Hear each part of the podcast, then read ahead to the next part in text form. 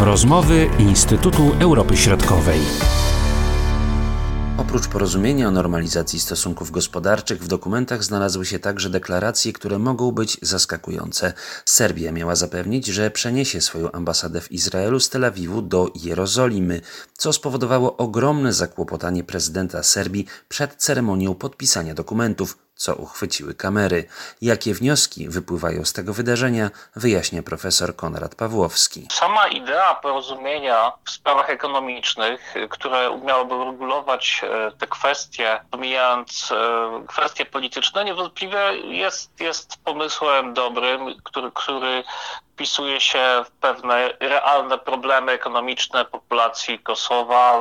W tym sensie jest to pomysł dobry. Jeśli, jeśli chodzi o rozwiązania, które zostały wpisane w, w, tym porozumieniu, to oczywiście można dyskutować, czy one są nowe. W wielu wypadkach one jednak e, powtarzają wcześniejsze punkty dialogu, który się toczy w Unii Europejskiej, natomiast na, na pewno nie wszystkie. Bardzo ciekawym pytaniem jest to, kto podpisał i z kim podpisał porozumienie. I już na, na wstępie jest to bardzo dziwne dziwna sytuacja, nietypowa sytuacja, ponieważ y, podpisano dwa osobne dokumenty. Trudno powiedzieć, że ktoś podpisał z kimś porozumienie. Tutaj niektórzy komentują, że są to dokumenty w istocie jednostronne. Premier Kosowa Abdullah Hor i prezydent Serbii Aleksander Vucic podpisali niemalże identyczne dokumenty, na których znajdują się podpisy tylko e, każdego z nich, czyli premiera Kosowa, prezydenta Serbii. Natomiast nie podpisali razem jednego dokumentu, co e, skomentował e, minister spraw zagranicznych Serbii Ivica jako fakt, że Serbia i Kosowo nie podpisały porozumienia w istocie. Natomiast prezydent Vucic stwierdził, że podpisał porozumienie dwustronne, ale ze Stanami Zjednoczonymi, a, a nie z Kosowem. Natomiast Do tych dwóch osobnych dokumentów warto tutaj dodać, że jeszcze, jeszcze są dwa no, takie listy intencyjne podpisane przez prezydenta Stanów Zjednoczonych Donalda Trumpa, y, adresowany jeden do, do premiera Kosowa, drugi do prezydenta Serbii, gdzie on, prezydent Stanów Zjednoczonych wyraża y, no, zadowolenie z podpisanego porozumienia, deklaruje wsparcie w, w jego realizacji w sensie dość symbolicznym. Można powiedzieć, że ta sytuacja, z którą mamy do czynienia, jest bardzo nieczytelna, bo z jednej strony co innego innego mówi prezydent y, y, Serbii, co innego jego minister spraw zagranicznych. Mamy rzeczywiście do czynienia z porozumieniem pomiędzy państwami, czy właśnie te oddzielne porozumienia pomiędzy Serbią, Kosowem, a Stanami Zjednoczonymi? To, to jest pytanie, które dzisiaj y, dla prawników jest kluczowym pytaniem, bo to jest pytanie, czy można podpisać porozumienie samemu ze sobą. I oczywiście no, sam amerykański, amerykański ambasador Richard Grenell, specjalny wysłannik do spraw dialogu między Serbią i Kosowem, sam miał, wydaje mi się, miał trudności z wyjaśnieniem formuły prawnej tego porozumienia, ponieważ na pytanie dziennikarzy, czy jest to porozumienie między Serbią i Kosowem, powiedział, że jest to porozumienie w sprawie współpracy między Serbią i Kosowem. No, mniej więcej tak można to przetłumaczyć. Natomiast e, rzeczywiście artykuł 11 Konwencji Wiedeńskiej o prawie traktatów z 1969 roku, on mówi o tym, że e, no, państwa mogą między innymi podpisać, e, zawrzeć umowę międzynarodową za pomocą podpisania, no ale nie jest zdefiniowane, że można podpisać jednostronnie y, tą umowę. I, I, to jest pytanie, jak będzie wyglądała na przykład ratyfikacja takiej umowy, bo przecież ta ratyfikacja w większości państw i w Kosowie, i w Serbii jest wymagana.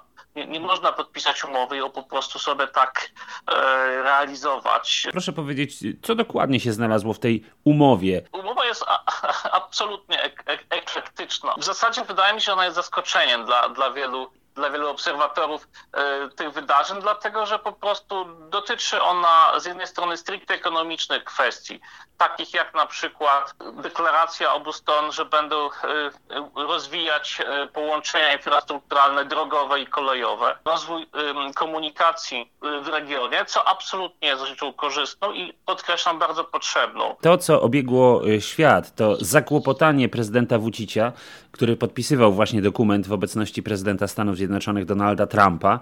W mediach pojawiła się informacja, że e, dopiero w trakcie podpisywania dokumentu dowiedział się, że Serbia zgodziła się na przeniesienie swojej ambasady w Izraelu z Tel Awiwu do Jerozolimy. Czy rzeczywiście są to potwierdzone informacje, czy to tylko takie dywagacje dziennikarskie i z czego mogło wynikać wobec tego to zakłopotanie prezydenta Wucicia? Przewiduje także ta umowa kwestie no, absolutnie niezwiązane z Kosowem czy z Serbią, tylko z Izraelem. No, niektórzy obserwatorzy twierdzą, że faktycznie największym zwycięzcą tego, tego, tego całego powiedzmy e, no, porozumienia jest Izrael, ponieważ e, akurat te, te punkty umowy Kosowa i Serbii są różne i tutaj mamy do czynienia e, właśnie z, pewnymi różnicami w tych porozumieniach i w przypadku Kosowa w tej umowie jest zapis, że dojdzie do nawiązania stosunków dyplomatycznych, że Izrael uzna Kosowo. No, w przypadku Serbii Serbia deklaruje, że przeniesie e, ambasadę serbską do Jerozolimy. Z punktu widzenia społeczności międzynarodowej Serbia byłaby pierwszym państwem, które po Stanach Zjednoczonych w 2018 roku przeniosłoby tą ambasadę właśnie do Jerozolimy. To zdziwienie Wucicia z czego mogło wynikać? Trudno mi powiedzieć, ponieważ pamiętajmy, że negocjacje e, dotyczące tej umowy o porozumieniu ekonomicznym, one faktycznie były absolutnie nietransparentne do samego końca nie wiadomo było, co będzie na stole, jak e, mówili niektórzy serbscy politycy. Tam się pojawił, 3 e, września tam się pojawił non-paper, który, który nie był oczywiście udostępniony. Pojawiły się tam zapisy, e, zapisy który, których rzekomo potem nie było, dotyczące wzajemnego uznania. Natomiast tego punktu oczywiście w tym porozumieniu nie ma. Zdjęcia, które obiegły świat, gdzie no, prezydent Trump siedzi po środku, natomiast na dostawionych stolikach podpisują, podpisują porozumienie prezydent Serbii i, i premier Kosowa. Sama forma też ma znaczenie. Były minister spraw zagranicznych Serbii stwierdził, że jest to bananowy dokument, czyli jest to no, taka, taka umowa, która niczego nie zmienia, wręcz, wręcz jest w jakiś sposób y, no, pustym dokumentem.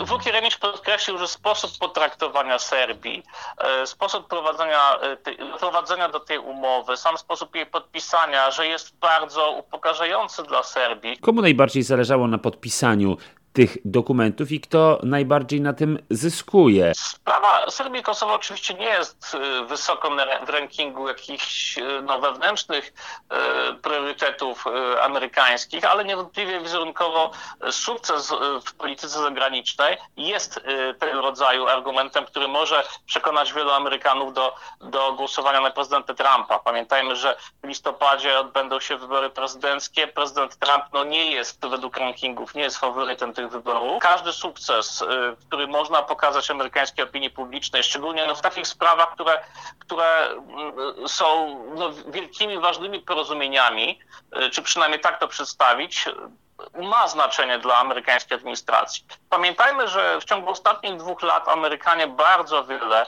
E, wysiłków położyli na to, żeby doprowadzić do, takiego, do tego porozumienia, które miało być historycznym, ale w znaczeniu uznania dwustronnego. No to się oczywiście nie udało i w jakiś sposób e, to porozumienie jest no, pewnym substytutem tego, tego porozumienia. E, I no, oczywiście jest dość, dość ciekawa, jeżeli nie możemy się dogadać w kwestiach politycznych, to dogadajemy się w kwestiach ekonomicznych, bo kwestia ekonomii doprowadzi do normalizacji sytuacji wewnętrznej i gdzieś w perspektywie z szansą na uregulowanie innych problemów. Czy to porozumienie jest sukcesem dla, i dla Serbii? Jeżeli się przełoży na realną poprawę życia e, tych no, mieszkańców, przede wszystkim mieszkańców Kosowa, bo sytuacja ekonomiczna Kosowa e, jest bardzo zła. No, dzisiaj Serbia chce rozmawiać o wszystkim e, oprócz oprócz właśnie kwestii uznania Kosowa, co wydaje mi się, że jest y, w sensie rozwoju stosunków między tymi podmiotami korzystne. Do pełnej normalizacji stosunków serbsko-kosowskich jeszcze daleko. Być może porozumienie gospodarcze będzie dobrym początkiem budowy nowej jakości relacji. Marcin Superczyński, do usłyszenia. Były to rozmowy Instytutu Europy Środkowej.